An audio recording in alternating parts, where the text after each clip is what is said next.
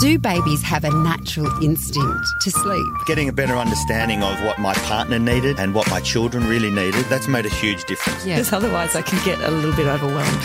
Yeah, I think lots of parents can relate to that. You're listening to Kindling Conversation with Siobhan Hunt.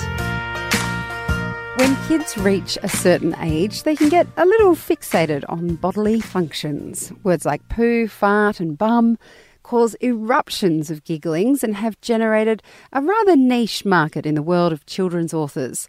Simon Mellor is a songwriter and storyteller who collaborated with Arne Doe on the books What Do They Do With All the Poo From All the Animals in the Zoo? He also spends his time tutoring in language and running creativity workshops with Indigenous youth in regional and rural Australia. Kindling producer Elise Cooper caught up with Simon to find out more about the man behind the gorgeous book and funny songs. Hi, Simon. Thank you very much. It's great to be here. Absolute pleasure to have you. Now, the book he wrote with Arne Doe, actually, it poses a legit question. What do they do with all the poo from all the animals at the zoo? Now, I'm genuinely intrigued, but before we get into the nitty-gritty of zoo poo, let's just take a quick listen to some of the song you wrote to go along with the book. Well, my brother told me the other day that big trucks come and take it away, and they mix it with all kinds of material and make it into children's breakfast cereal. Oh, man, I had cereal this morning. But my sister said that's not right. She said that they pick it all up at night and they mix it all in a big machine and make it into chocolate ice cream. Lucky I prefer strawberry flavour. I will say, Simon, when I first listened to this, I may have almost wet myself laughing. How on earth did this collaboration with Arne come about? I wrote the song about 10 years ago.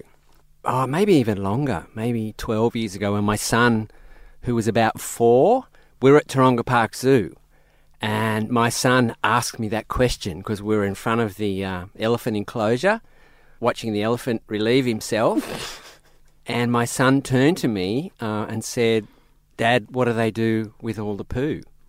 Was that one of those moments where you just try and pull an answer out of the air? No, it was one of those moments where I said, let's find out, son. Excellent. And as it turns out, they actually bag it up and sell it to people for their gardens. Oh, fertiliser. Yeah. Of course. So you can buy bags of it and take it home and put it on your roses. So they don't put it on breakfast cereal? Well, I thought that was a little bit boring. So on the trip home, we had a discussion about some other possibilities. That's fabulous. I will say the illustrations in this book, there's a particular one where there's poo on a pizza, and I had quite a visceral reaction to it. Because it's not, I mean, it's just a little bit of brown, but there's something, look at it going, that's not pepperoni. I'll have 3 slices of donkey and please. I mean, I'm all about upcycling and recycling. I think that's the underlying message, isn't it? Underneath, there's something in that for all of us. Exactly. So you collaborated with Arne on this. How was working with him? He was fantastic. He is passionate and driven about this sort of thing. He already had quite a successful series of books, the Weirdo books. And one day I was working away in the music shop where I worked, moving a piano, and his manager just rang me up out of the blue and said, Arne's kids really love those songs. How the actual songs came about, I used to travel around Australia with a lady called Mary May Gill. It's a great friend of mine. And we used to do an adult sort of country and western show, not really poking fun at country music, but more celebrating its foibles and idiosyncrasies. Like, I got a dog and then I lost my dog. Play the record backwards and the dog comes home and your truck starts and your wife doesn't leave, all those jokes. And we were somewhere in the absolute middle of nowhere drinking bad coffee and eating bad food at a truck stop, and Mary May suggested that we do a kids' show because we could do that during the day, make a little bit of extra petrol money and do our regular show for the big kids that night. So she charged me to go off and write a show of songs for kids. And shortly after that, I had the zoo experience with my son. And, of course, our kids' show sort of eclipsed our adult show, and we sort of abandoned that and just went, for a number of years, went full on doing sort of the festival circuit, doing the kids' shows. So you went, all right, I really enjoy doing country music that pokes fun at itself, but it turns out zoo poo Was that, where it's at. Is well a little bit more sort of lucrative and had a few more legs. So you also wrote another book called There's a Big Green Frog in the Toilet, which as I was reading it, I was thinking back to a time when my mother, she grew up in northern New South Wales on a big farm and went to the toilet one night, which was outside in the middle of the night, and there was a snake. Oh, okay. Curled up inside it. But this one is a frog. Yes. In your book, not nearly as terrifying as waking up to a snake betwixt your legs, I would imagine. But your mother's experience almost mirrors mine, because I grew up in northwestern New South Wales in a very, very small town of about 400 people. Had the long drop down in the backyard. And it was and during periods of drought, it was just infested with green frogs. And that is basically the story of my childhood, that song. I absolutely love that book also as well. You're listening to Kindling Conversation. I'm speaking with Simon Mellor about his Look Everything. He's written these two wonderful books that I've got in collaboration with Arne Doe about what do they do with all the poo from all the animals at the zoo, and also there's a big green frog in the toilet. We were just talking there about the terrifying aspect of living in the country and going to the toilet. Simon, as well as the funny songs, you're also working with Indigenous elders in Armidale, Moree, Bogabilla. You're helping young Indigenous kids learn their local language. So how did that project come about, and how does a pretty white-looking guy get involved with preserving and teaching Indigenous languages? Yeah, good question. I come from out that way, so I have a smattering of schoolyard Gamilaraay in particular, because that was the people of the land where the tribe where I grew up. I did a project years ago. Writing songs and destigmatising health issues for an organisation called Beyond Empathy. And then some years later, they got me back. Sort of with this in mind, that project sort of grew itself. And I went out and worked at Kaya Preschool, Aboriginal Preschool in Moree. I was just there for their graduation the other day, handing out the certificates to that's fabulous. To the kids that had come out. Yeah. And I work with a lovely lady called Maxine McGrady, an Aboriginal elder out there who's reasonably fluent in Gamilaraay. She sort of acted as my translator.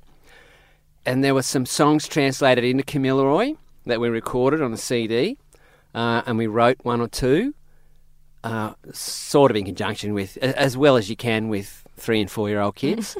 It's like herding cats, isn't it? Yeah, pretty much. A lot of the time. And it was really good, that the sort of medium of that music and that repetition, and I'm not a language teacher by any means, and I'm certainly not fluent in Gamilaraay, but my role is to spark that interest in the kids, to start sort of exploring the possibility even of learning their language. And of course kids, as we know, are like enormous sponges that just absorb stuff and lay down all these neural networks at about a bazillion times faster than me. In fact, I'm probably going backwards.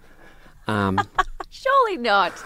I have a question for you. Yeah. I know you said that you're not a linguophile by any stretch of the imagination, but some of the songs. So you've got De Gale Wallah, which is like heads and shoulders, knees and toes. Correct.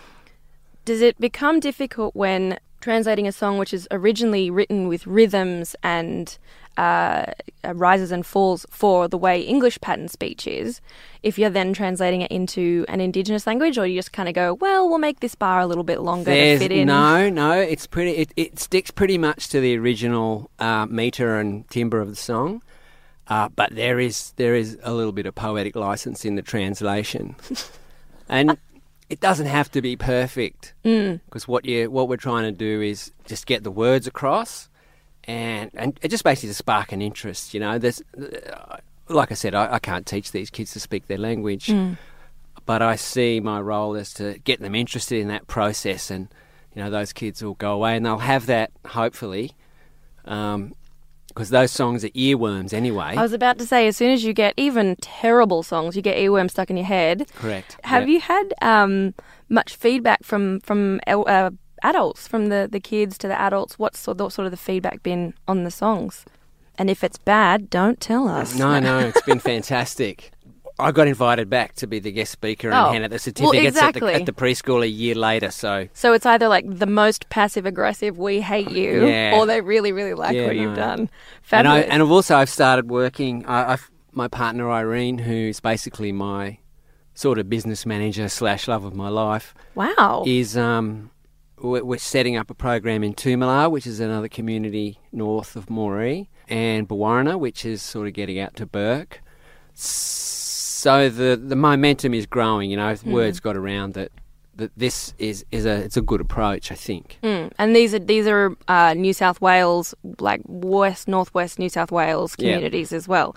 Do you think that at any point, or have you had a point where you've just kind of like taken a step back and been like, a decade ago I was poking fun country music songs, and now I'm trying to help kids who have language that has historically it's fading out. It's people are worried that it's going to die out. Yeah, absolutely. Do you think that it's, I don't want to say well changed you, but compared to where you were, say 15-20 years ago, do you feel like this is bigger, better, or more fulfilling, or has changed you in any way?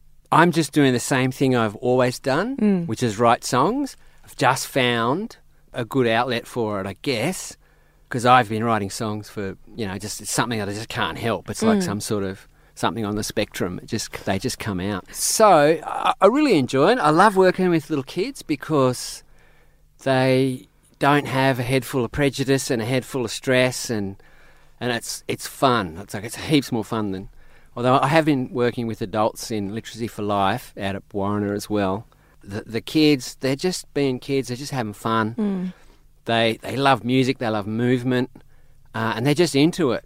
Simon, what are you off to next? What can we expect from you in the next little bit? I do some work with some Aboriginal teenagers in Moree, doing sort of hip hop. Freestyle-y sort of hip-hop sort of music. But oh, cool. It's not my cup of tea. I was going to say, you're in a checkered flannel-y kind of shirt. Yeah.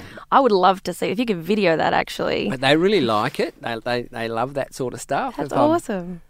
And I see, I'm probably not, ever going to be a great hip-hop producer.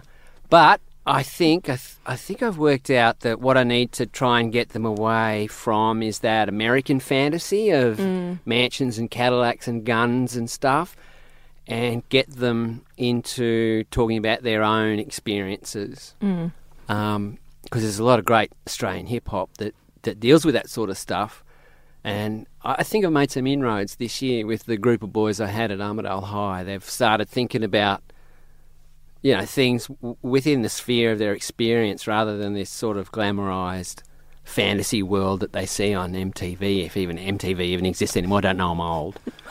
Well, you may not be a superstar hip-hop producer, but you're definitely doing wonderful things, particularly with kids that don't have access to these sorts of really wonderful programs and ideas. Thank you so much for coming in, Simon. Thank you very much for having me. That was Kindling producer Elise Cooper speaking with musician and storyteller Simon Mellor. Listen out for his songs right here on Kindling Kids Radio. To find out more about his books and collaborations with Arne Doe, just search for Simon on the Kindling website. That's kindling.com.au.